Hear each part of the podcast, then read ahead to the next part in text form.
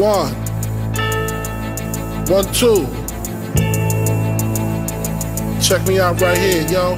Hello, ladies and gentlemen. Yo, Welcome back into the 610 podcast. I'm your host, Jay Hollihan, back here on this Monday evening discussing on the eve of the 2023 2024 regular season start for the NBA. I'm back here discussing the Philadelphia 76ers preview. So, this obviously is you know, uh, an interesting season to be um, doing a preview for the Philadelphia 76ers. A lot of new pieces, um, a lot of drama, a lot of unknown moving forward for the Philadelphia 76ers. So, um, and just today was announced, not too long ago actually, that Montrezl Harrell won't be um, coming back. He, he was waived. Of course, you know he did get hurt, so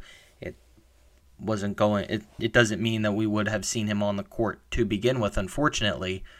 But uh, just a weird, um, weird uh, starts. You know situations and and whatnot for the 76ers right now. Um, who knows on uh, Thursday if we will see James Harden suit up um, against Milwaukee.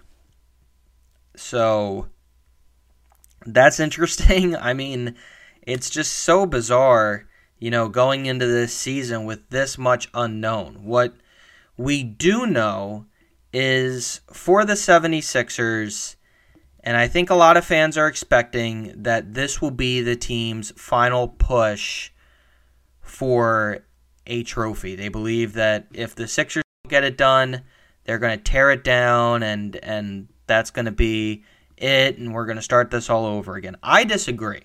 I personally think that this is a retooling year. This is not a year where it's okay, like we, you know, we're we're going to get the ring. No. Um, Nick Nurse and I think the players players need to get used to Nurse. Nurse needs to get used to the players. Um, I think that you want to see how he will uh, use Joel Embiid, how he can be more effective.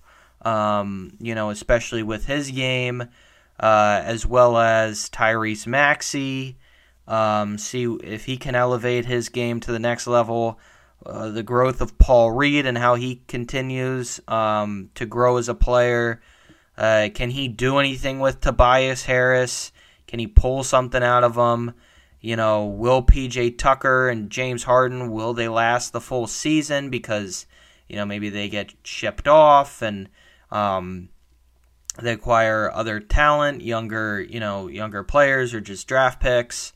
Uh, so it's going to be interesting to see. Um, you know what's going to happen with Furkan Korkmaz, and uh, you know so th- those are all the questions. In my opinion, starting off with the big guy Joel Embiid, coming off an MVP season, I don't think there's anyone that has ever uh, come off an MVP year and had just this much like attention brought towards if he is going to stay in the city that he just won the MVP with.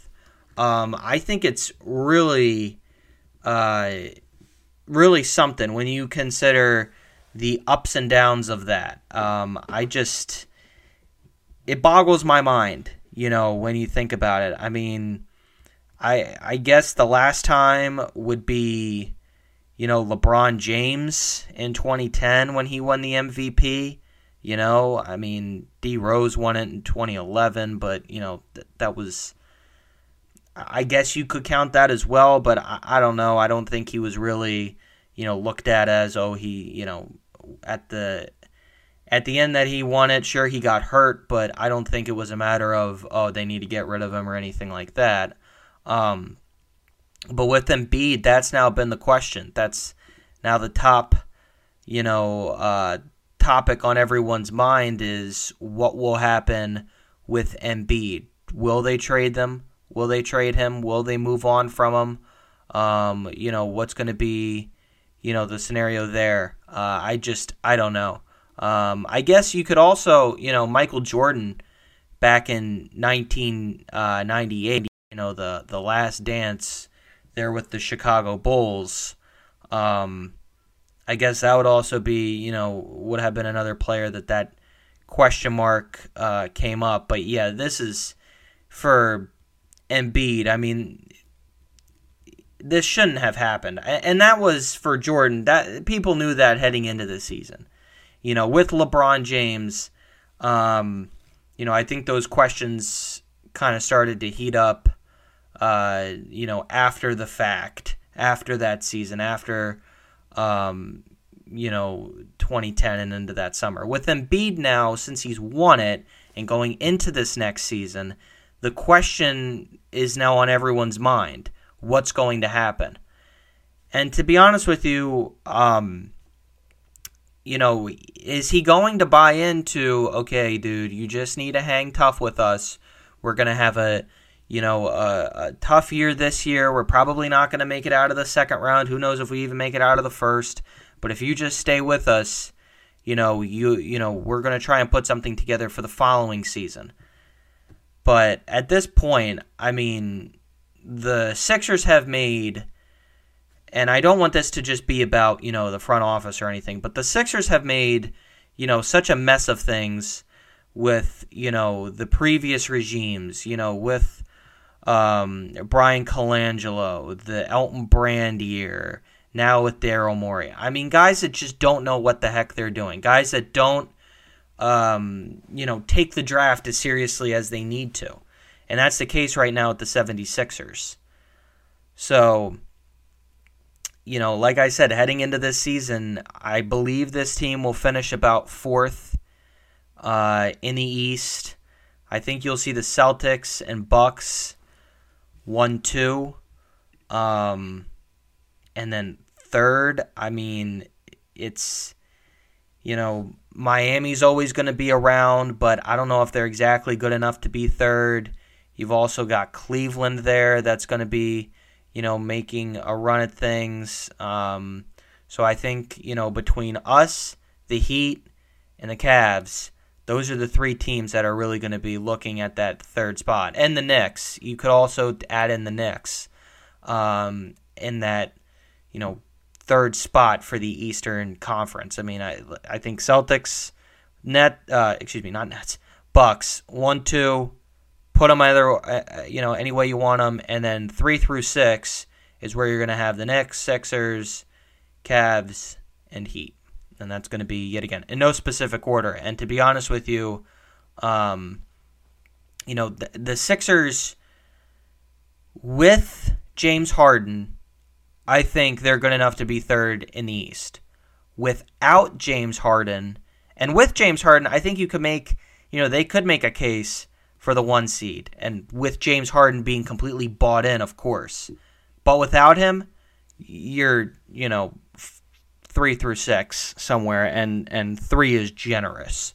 You know, with a good start to the season because this team is just not built. I mean, there's a lot of age here. I mean, Danny Green is back.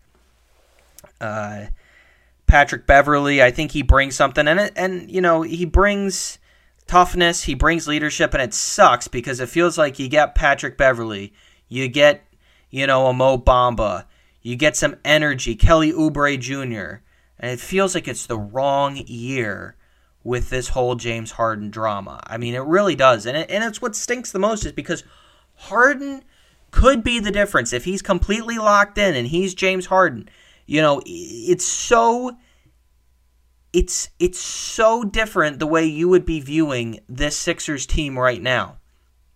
But it's just the way it is. And will they be able to pull something out of Tobias Harris? You know, I don't know. I mean, it's it's a real shame, um, but we'll have to see. Kelly Oubre, like I said, I think he, you know, off the bench and and some nights starting, I think he's going to be a good addition. You know, I think De'Anthony Melton.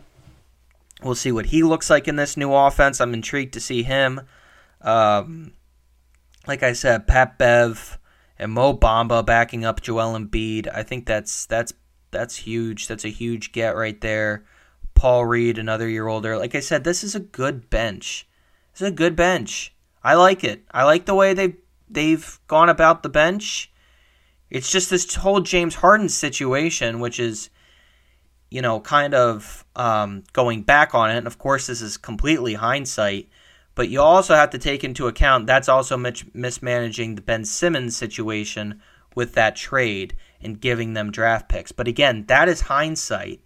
But for a president, a general manager, I mean, it's like I heard uh, Don LaGreca say on the Michael Kay show the other day, a few weeks ago.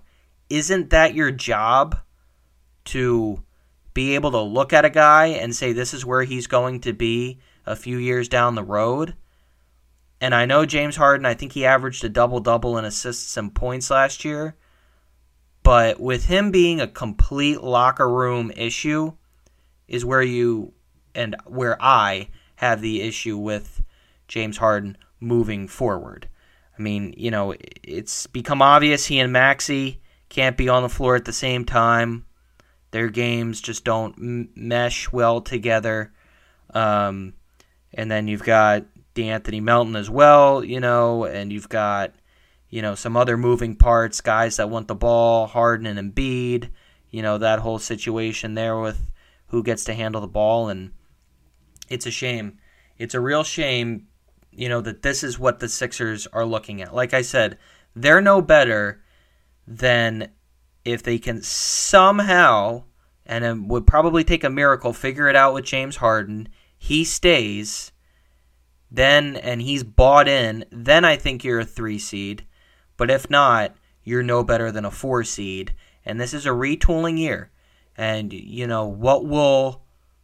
What will ultimately be, I think, the biggest you know, um, victory in the season or the biggest, you know, uh, head scratcher is when they trade away James Harden at the deadline.